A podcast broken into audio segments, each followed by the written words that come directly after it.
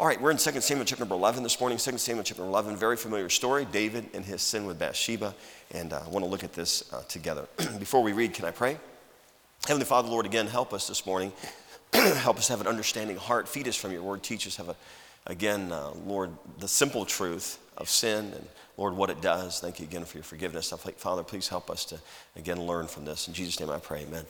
You know the story about David and Bathsheba, sometimes because it is so well known, for me, it almost gets to be like Christmas and Easter. It's, you know, how much can you say about Jesus being born in a stable and how much can you talk about as far as his crucified? And I know that we can always talk about those things, but they get to be so known to us that we almost like, oh yeah, I know that, all right? It's almost like when you got saved. You should never forget the day you accepted Christ as your Savior.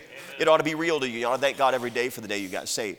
This particular story of David Bathsheba, there were not very many people that recovered from their sin like David recovered from their sin. By the way, can I just tell you, God does not throw people away, He wants to pick them up when they fall down. That's the love of God, that's the grace of God. And all of us could give testimony of things that we've done in our life uh, uh, that we're sorry for, we wish it had never happened, but God in His grace picks us back up and He uses us and lets us be used. But can I tell you how many Christians give up because of the guilt or the regret? And they, they just say, I just can't, I can't go forward, or they don't want to go forward, or maybe their flesh, they enjoy their sin so much that they never come back. It's nice to have an example in the scripture of somebody who did wrong but got right. And you think about, you think about God. now, I don't know about you, but if I was God, and I'm not, but if I was God, I would only portray my servants in a good light. He didn't do that with David.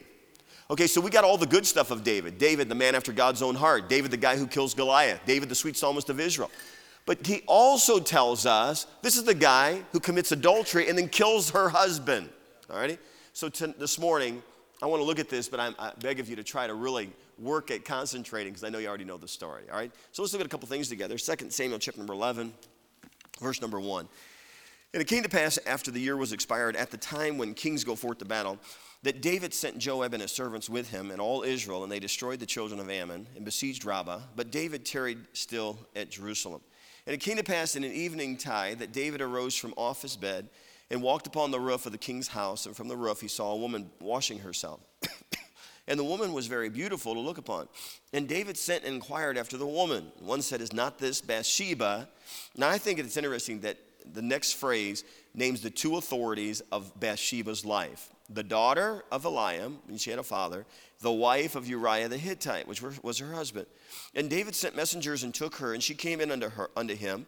And he lay with her, for she was purified from her uncleanness, and she returned unto her husband. And the woman conceived and sent and told David and said, I am with child. And David sent to Joab, saying, Send me Uriah the Hittite. And Joab sent Uriah to David. And when Uriah was come unto him, David demanded of him how Joab did, and how the people did, and how the war prospered. Verse 8 And David said to Uriah, Go down to thy house and wash thy feet. And Uriah departed out of the king's house, and there followed him a mess of meat from the king. But Uriah slept at the door of the king's house with all the servants of his Lord, and went not down to his house. And when they had told David, saying, Uriah went not down unto his house, David said unto Uriah, Camest thou not from thy journey? Why then didst thou not go down unto thine house? And Uriah said unto David, The ark and Israel and Judah abide in tents, and my lord Joab and the servants of my Lord are encamped in the open fields. Shall I then go into mine house to eat and to drink and to lie with my wife? As thou livest, and as thy soul liveth, I will not do this thing. And David said to Uriah, Tarry here today also, and tomorrow I will let thee depart. So Uriah abode in Jerusalem that day and the morrow.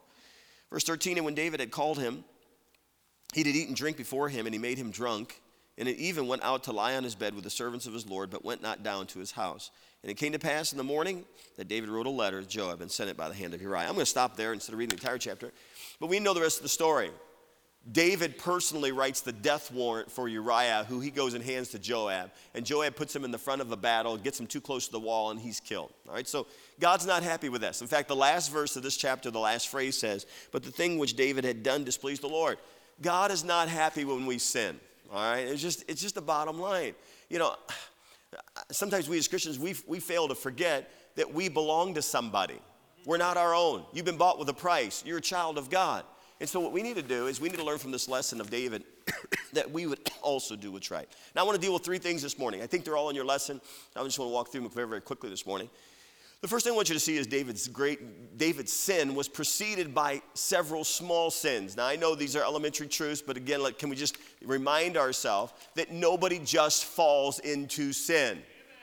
We use that term all the time. That person fell into sin. He didn't just fall into sin. He took several small steps that caused him to sin. All right? Now you know what they are. We understand that the first verse of the, of the chapter, chapter number 11, it says, At the time when kings go forth to battle. Was David supposed to be home? No, he's supposed to be out at the war. He'd have never saw Bathsheba bathing if he had been where he was supposed to be. But instead of being where he's supposed to be, he's being lazy. He stayed home. Joab, take the army. You can defeat them. You don't really need me. Oh, it doesn't matter if they need you. That's where you were supposed to be. We see that laziness was involved. We see also in verse number two, it says, And it came to pass in evening tide that David arose from his bed and walked upon the roof of the, of the king's house. Look at this. And from the roof, he, what's the word? he saw, I'm sorry, I read a little fast there, verse 2. He saw a woman, last phrase, verse number 2. He saw a woman washing herself, and the woman was very beautiful to look upon.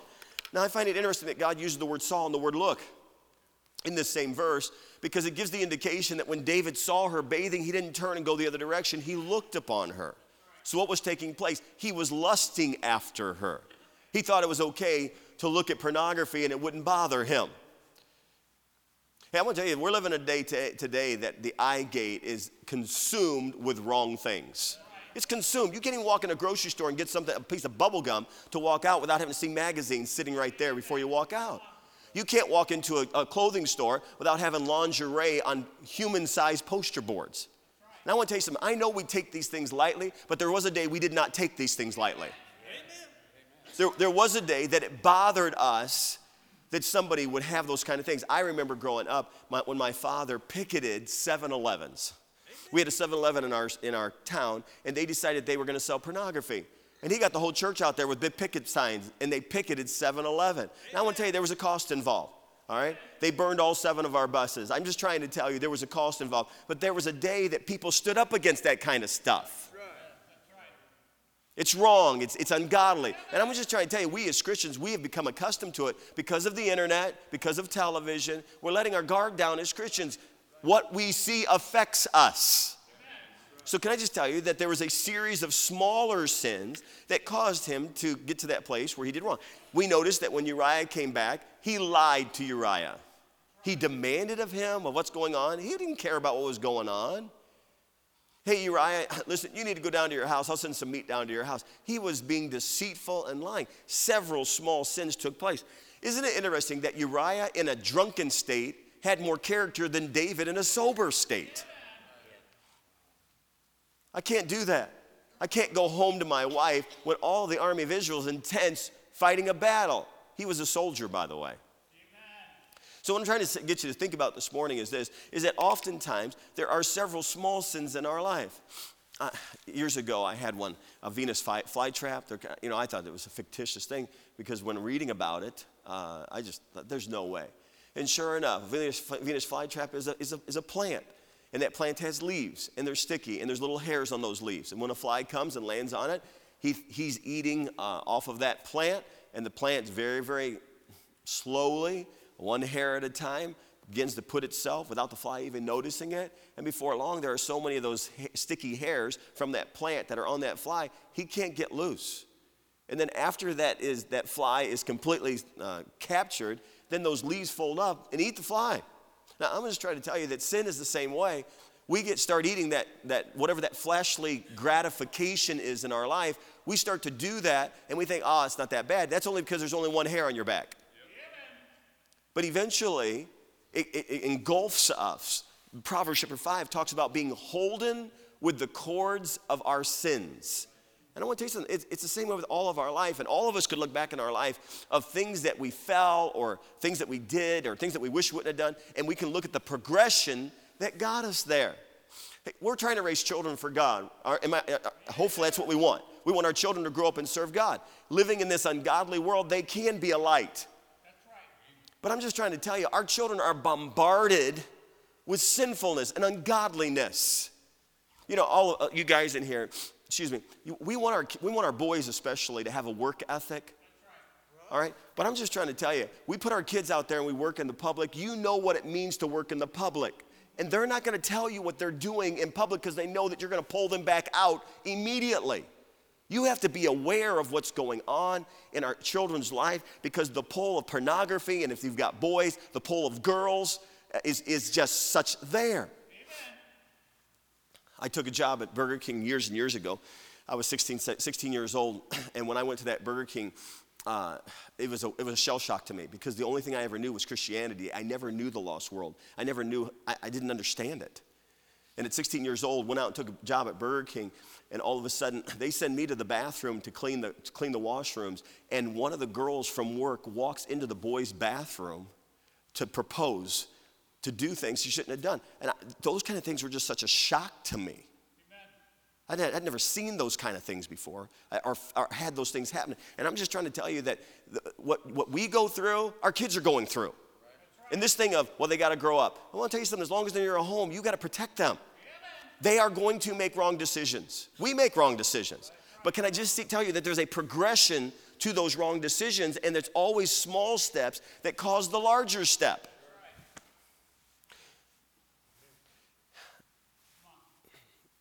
I don't know about today, but at one time, our church, about 40, 40% of our church was divorced. It might be more than that now. I don't know. I don't keep track of who's divorced and who's not. It doesn't matter to me. It doesn't matter to God either. If you're saved, you're married, you stay married to the one you're married to. But if you've been divorced, you know that our kids need to hear one man, one woman for life. That's not going to happen if you're not careful about these little steps. Well, you know, he messed up here. It's not a big deal. It is a big deal because of the progression of sin. You know, it's what Jesus said in Matthew chapter 5 on the Sermon on the Mount.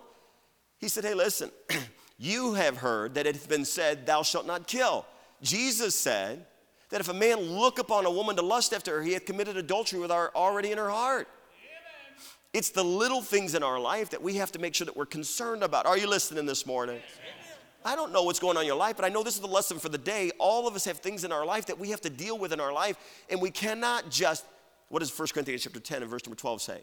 Wherefore let him that thinketh take heed lest he it's the idea of it's not really going to matter what I watch on television. It's not going to really matter what I say on social media. It's not going to really matter what I see in a grocery store.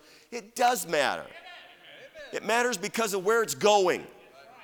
I want to tell you something. Satan knows what he's doing. He's been doing this for six, seven, almost 7,000 years. Eve, it's just a piece of fruit. Hath God said? You know, it's funny. He didn't ask her to eat the fruit, he questioned God's word first. So I see and I think about that. It's a matter of making sure. You know, I asked my wife to go get this candy again for me this morning because you guys relate so much better with food. Now, these are chocolate covered almonds. I used, the other, used these the other day too. Do you ever pull out a bowl of chocolate covered almonds and only eat one? You say to yourself, you know what? I think I'm just going to eat one today. And then you eat that one, and what happens next? Then you think to yourself, oh, I'm only going to eat two. And then what happens next? And four and five and six. You know, some of you would have this thing cleaned out before the Sunday school hour is over with. Can I tell you that sin is the same way? We think to ourselves, there is no way I'm going to do all of that. But all of that doesn't happen overnight, it happens one piece at a time. So we as Christians need to make sure that we don't allow the smaller sins into our life. All right, quickly, next one. number one. Not only is sin uh, is preceded by David's great sin was uh, preceded by smaller sins. I want you to pick up chapter number 12. Let's read a couple verses here, chapter number 12. David's great sin had, uh, had also great consequences. I want you to talk about these consequences for just a second here. Chapter 12, verse number 1. And the Lord sent Nathan unto David. That's the prophet. Excuse me. Excuse me again. And the Lord sent Nathan unto David, and he came unto him and said unto him, There were two men in one city, the one rich and the other poor. Now think about the story. The rich man had exceeding many flocks and herds, but the poor man had nothing save one little ewe lamb, which he had bought and nursed up, and it grew up together with him and with his children.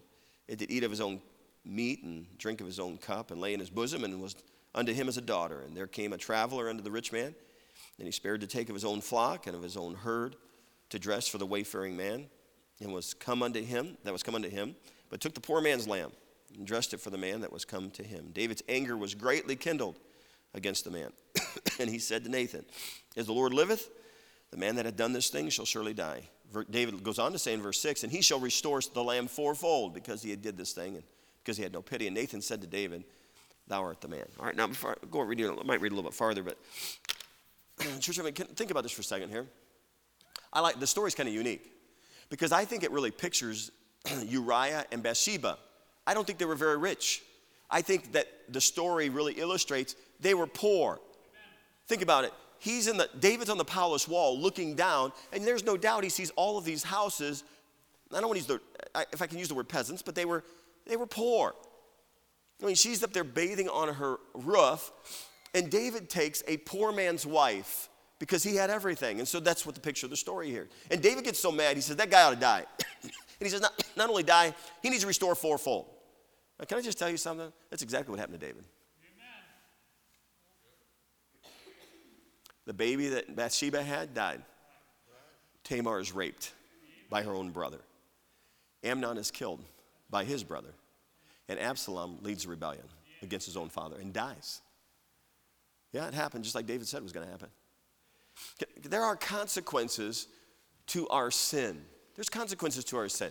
Church family, listen, nobody can make you get right with God. You have to get right with God. And sometimes when we don't get right with God, God helps you get right with God.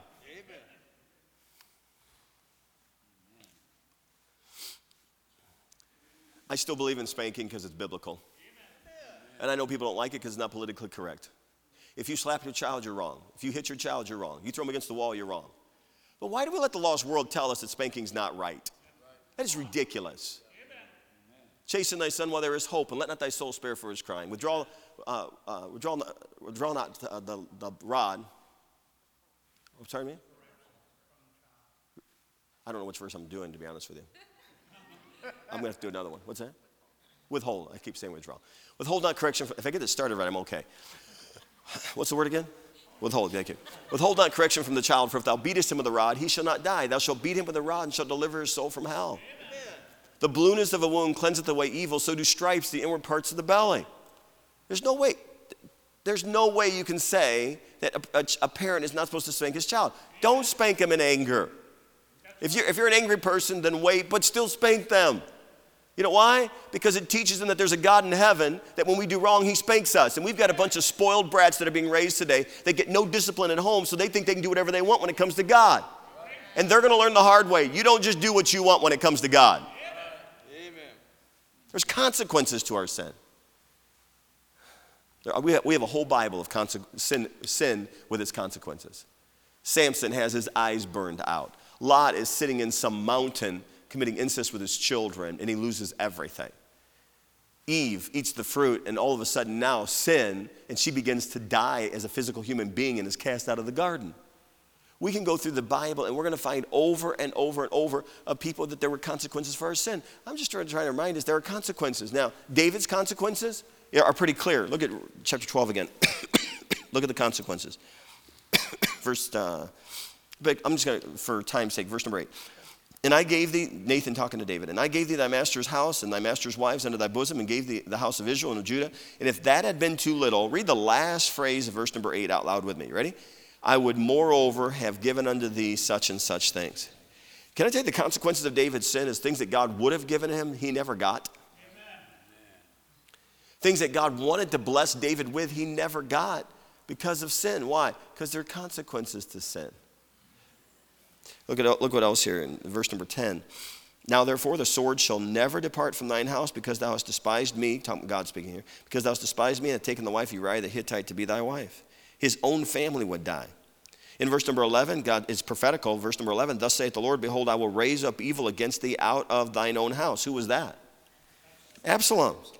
So, in other words, there's consequences to David's sin. Look at verse number 12. And for thou did it secretly, but I will do this thing before all Israel and before the sun. David, his reputation would be, would, be tarnished publicly. Verse 13. I'm sorry, verse 14. Howbeit, verse 14, because by this deed thou hast given great occasion to the enemies of the Lord to blaspheme. He goes on to say, The child also that is born unto thee shall surely die. Know, I'm going to tell you something. There's great consequences when it comes to our sin. There's nobody above the punishment of God. Nobody. Pastor's not above it. Members not above it. Your children are not above it. It's because He's God. All right, last but not least. First of all, we see that David's great sin was preceded by smaller sins. Second of all, we see that David's great sin um, uh, had its consequences. And then look at the last one. David's great sin received great mercy and forgiveness. All right? Uh, hey, church family, I, I want to show you this last point, and, and it's 10.05. I'm doing good on time. But I want to show you the last point from Psalm 51, and there's a reason for that, all right? We can see it here because God said, I'm not going to kill you. We understand that. But look at Psalm 51. I want to show you something. Psalm chapter 51, if you flip over there. Psalm chapter 51. Do we believe that we have a divinely inspired Bible, yes or no? We believe that we got a God-breathed book, 2 Timothy chapter 3, verse number 16. All scripture is given by inspiration of God and is profitable for doctrine, for proof, for correction, for instruction and righteousness. We believe that God gave us his word. We believe that. All right. If you don't, I do. All right. when you have a reference Bible, a reference Bible is usually man's idea of what the chapter is talking about. All right. Psalms is a little bit different in the sense that the the topics that are above. For instance, if you didn't have a reference Bible, you would still have those topics above the chapter. It's because it was part of the scriptures. All right. Now we don't read that as verse number one because King James or you know in 1611 they gave us our numbers in the divisions of the chapters, and there's nothing wrong with that. But the phrases that are above the chapter, that wasn't somebody's idea of what the chapter is about. That's what God gave us about the chapter. Are we on that okay? So in the book of Psalms, look at the heading of Psalm 51. The heading of Psalm 51 says this To the chief musician, a psalm of David when Nathan the prophet came unto him after he had been in after he had gone in to Bathsheba. All right, so we know for sure that this chapter is not somebody's uh, thought about, oh, this chapter must be about David and Bathsheba. We know it's about David and Bathsheba because the Bible tells us uh, on the heading, the Bible tells us on the heading that this is the story of David and Bathsheba. All right, now with that thought, I want you to see some things about God's forgiveness, okay? Now, excuse me, I want to start in verse number three. I'll come back to one. Verse three says, For I, what's the word? Acknowledge my transgressions and my sin is ever before me. Against thee and thee only have I sinned? All right, now, just remember, when it comes to getting God's forgiveness, the first thing a person has to do is acknowledge their sin. I'm doing wrong. What do you do with your own children? You try to get them to acknowledge, I shouldn't have done that. That was wrong. And if they get to be stubborn and rebellious, then you have to spank them and say, Now listen, I'm going to help you understand that that was wrong. Even though you don't think it was wrong, that was still wrong. All right? You know what God wants to do? He wants us to acknowledge. God, I, I shouldn't have looked at that. God, I shouldn't have made that statement. God, I shouldn't have been envious or jealous. Or I shouldn't have had that thought. I shouldn't have gone to that place. God, I'm sorry. I should not have done that. The first thing that has to happen before you're ever going to ask for forgiveness is acknowledgement Amen. that this Amen. was wrong. Have you ever talked to somebody about salvation before? Amen. My name's Scott John. We're from the Heritage Baptist Church. I'd like to give you an invite. More important than going to church, know for sure you're going to heaven. Sometimes we start with an invite like that. And then we ask this question Do you know for sure you're on your way to heaven? Oh, I think so. I hope so. I'm pretty sure. Okay, all those answers does not mean 100% sure. So then you say, if there was a way, I mean, you can say any way you want, but if there was a way you could know from the Bible how you could go to heaven, wouldn't you like to know that? And they say, well, yeah. And then you take five minutes or so and you show them from the Bible. The very first thing you show them from the Bible in order to go to heaven is that they are a sinner. Romans 3:23, for all have sinned and come short of the glory of God. And you always say this, all right? I'm talking to Wayne here. Wayne's lost. Maybe we should use your wife. Is she more lost? Than, oh, I'm just joking. I'm talking to Wayne. I say, hey, listen, Wayne, that, Bible, that verse right there, Romans 3.23 says, for all have sinned and come short of the glory of God.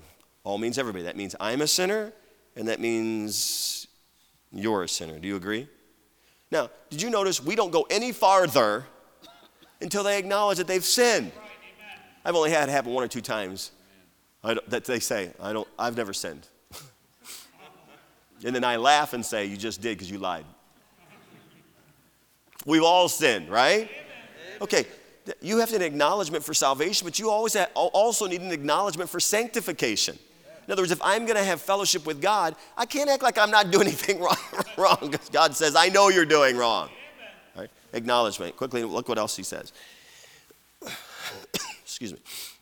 Um, uh, church family, uh, verse 1 and 2 and 5 through 9, they kind of go together. Verse number 1 Have mercy upon me, O God, have, according to thy loving kindness, according to the multitude of thy tender mercies. Now remember, this chapter is talking about David and Bathsheba. David says, uh, Tender mercies, blot out my transgressions, wash me thoroughly from mine iniquity, and cleanse me from my sin. Jump down to verse number 5. Behold, I was shapen in iniquity, and in sin did my mother conceive me. Behold, thou desirest truth in the inward parts. Hey, can I just quickly say, when the Bible says in verse number 5, Behold, I was shapen in iniquity, and sin did my mother conceive me, I don't think that it's saying that Jesse and his wife were having a sinful relationship and David was born. I don't believe that. What it's talking about is David said, When I was conceived, in other words, I was born with a sin nature. I always get a kick out of people when they have babies. They bring that baby home and how sweet and how innocent they are. They're not sweet and they're not innocent. You know why? Because they have a sin nature. Did you have to teach your kids how to sin? Did you have to teach them how to say no? You know why? It's because they, they're sinners. So, you know what Dave was saying? I was born with this. But he, first he acknowledges, and the second of all, in verses 5 through 9, he asked God for forgiveness. He asked God for forgiveness. It's 11 after 10, if you were wondering. And I'm, I'm going to try to be done early, and I told you that. All right? And I'm planning on it. All right?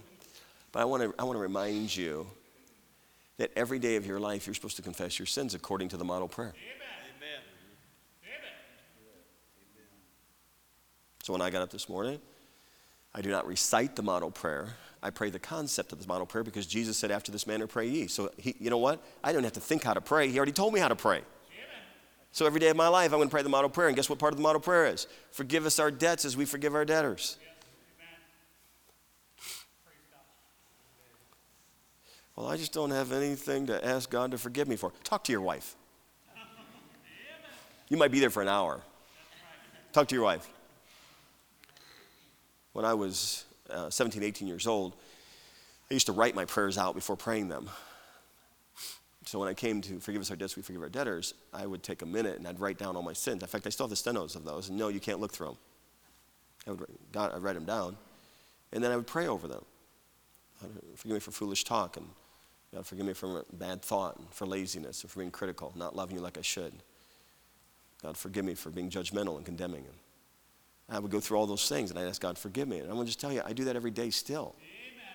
You know why? Because I'm a sinner. Amen. And I have to acknowledge my sin and I have to ask God to forgive me my sin. I want to tell you something. You're hurting your, you're hurting your Christian life if you don't, on a regular basis, get a clean slate.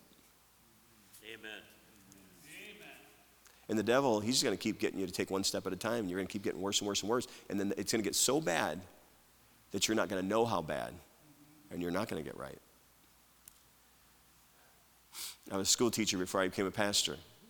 I am still amazed to this day that as a school teacher, when I would offer extra credit, the only people who do the extra credit are the A students. I'm just telling you, it's still true today. I teach in the college. I still teach in the, uh, I teach, I'm not just teaching this year in the school, but I teach in the college. And I'm just trying to tell you, it goes without fail. The person who is a C, D, or F student never does the extra credit. Can I just tell you, the farther you get away from God, you will never get, you're, you're getting to a place you're not going to get right. It's the people, you, by the way, can I say this too? Thank you. Isn't it interesting that the people who use the altar are the people who really, they're doing their best to please the Lord? It's not, not always. Sometimes there's a person down there, man, praise God, a revival took place. I mean, they were running from God and they get right with God. But can I tell you, the people who use the altar the most are the A students. They're the people who are trying to read their Bible, trying to tell people about Christ. They're trying to do right. They're not perfect, but they're trying to be as close as they can to God. Can I just tell you on a regular basis, you got to keep your sins confessed. All right? Quickly. I'm going to finish here. Here's what he says next. He acknowledged, first of all, David acknowledges sin. Second of all, he asks forgiveness for his sins. Look at verse number 10. Create in me a clean heart, O God, and renew a right spirit within me. Because of time, jump to verse 12. Restore unto me the joy of, thy salva- of my salvation, of thy salvation, and uphold me with thy free spirit. Just notice in verse number 10 the word renew. Notice in verse, the, verse number 12 the word restore. Can I just tell you that David asked to be restored? You know, if you have a car and you restore the car, what's the object of restoring a car? Is to get it to be like new to get it back to its original state. I want to tell you something. When you fall down, you get back up. God, would you please give me back that joy? Would you please give me back that openness to the scriptures. Would you please give me that, that tender heart? God, would you please bring it back to me? Lord, I lost it for months maybe or even years. God, would you bring it? Would you restore me? You ought to want to be restored. So David asked for that restoration. Next, he, not only does he ask for restoration, in verse number 13, he says, Now that I'm right, what's the first word in verse number 13? First word. For, for then, all right, now that he's, got, he's being restored, then will I teach transgressors thy way. Hey, listen, I don't think you need to tell everybody everything you did wrong. I don't think you need to tell everybody everything you did wrong. But when a person gets right, there's something in them that wants others to be right. Hey, Dad, I want to tell you something. If there's ever a reason for you to be right with God, it's because if you're right with God, you want the rest of the family to be right with God. When you're not right with God, you don't care. I know you don't notice it, but you're not, you, you, don't, you don't have that consuming, consuming. When you're not right, you don't have that consuming. Is my, is my son reading his Bible? Is my daughter, is she right? But when you're right with God, you want everybody to be right with God. Amen. All right? So again, I see there that you, you teach others. Verse 14 and 15, O Lord, open thou my lips, and thy mouth shall show forth thy, what's the last word? Praise. Verse 15, the word praise. Look at verse number uh, 15. For thou, oh, I'm sorry, O Lord, open thou my lips. Um, did I read verse 15? Verse 14 says about the same thing, talks about praising God. You can look at those. And last of all, verse 16 and 17. This is what's, this is what's important if you're going to get right with God. The sacrifices of God are a what? A broken spirit, a broken and contrite heart, O God, that will not despise. All right? I'm going to read one more verse and I'm done. Look at verse 16. I'm sorry, verse 16. For thou desirest not, what's the word? Else would I give it. Thou delightest not in what? The sacrifice of God or a broken spirit. Hey, church, I want to tell you something. It's a lot easier for you. It's a lot easier for you to throw your tithe in the offering plate than for you to be right with God. I'm just telling you, a broken spirit. That's what God wants. I'm done. I know it's a normal. I know it's a very uh, elementary lesson about David's sin, but I'm just trying to let you know that there's always little sins before you get to a big, big sin or great sin. I'm just letting you know that when we sin, whether it's small or big, there's always consequences to those sins. I'm just letting you know God forgives sin. Amen. So, what do we have? Sin, consequence, forgiveness. Amen. I'm sure glad the Lord doesn't give me what I deserve. Amen. What a wonderful thing. What a wonderful God we have. Church family, thanks for being so attentive this morning. I'm going to pray, close in prayer, and then hope you can fellowship for a little bit. It was, just a couple, three months early.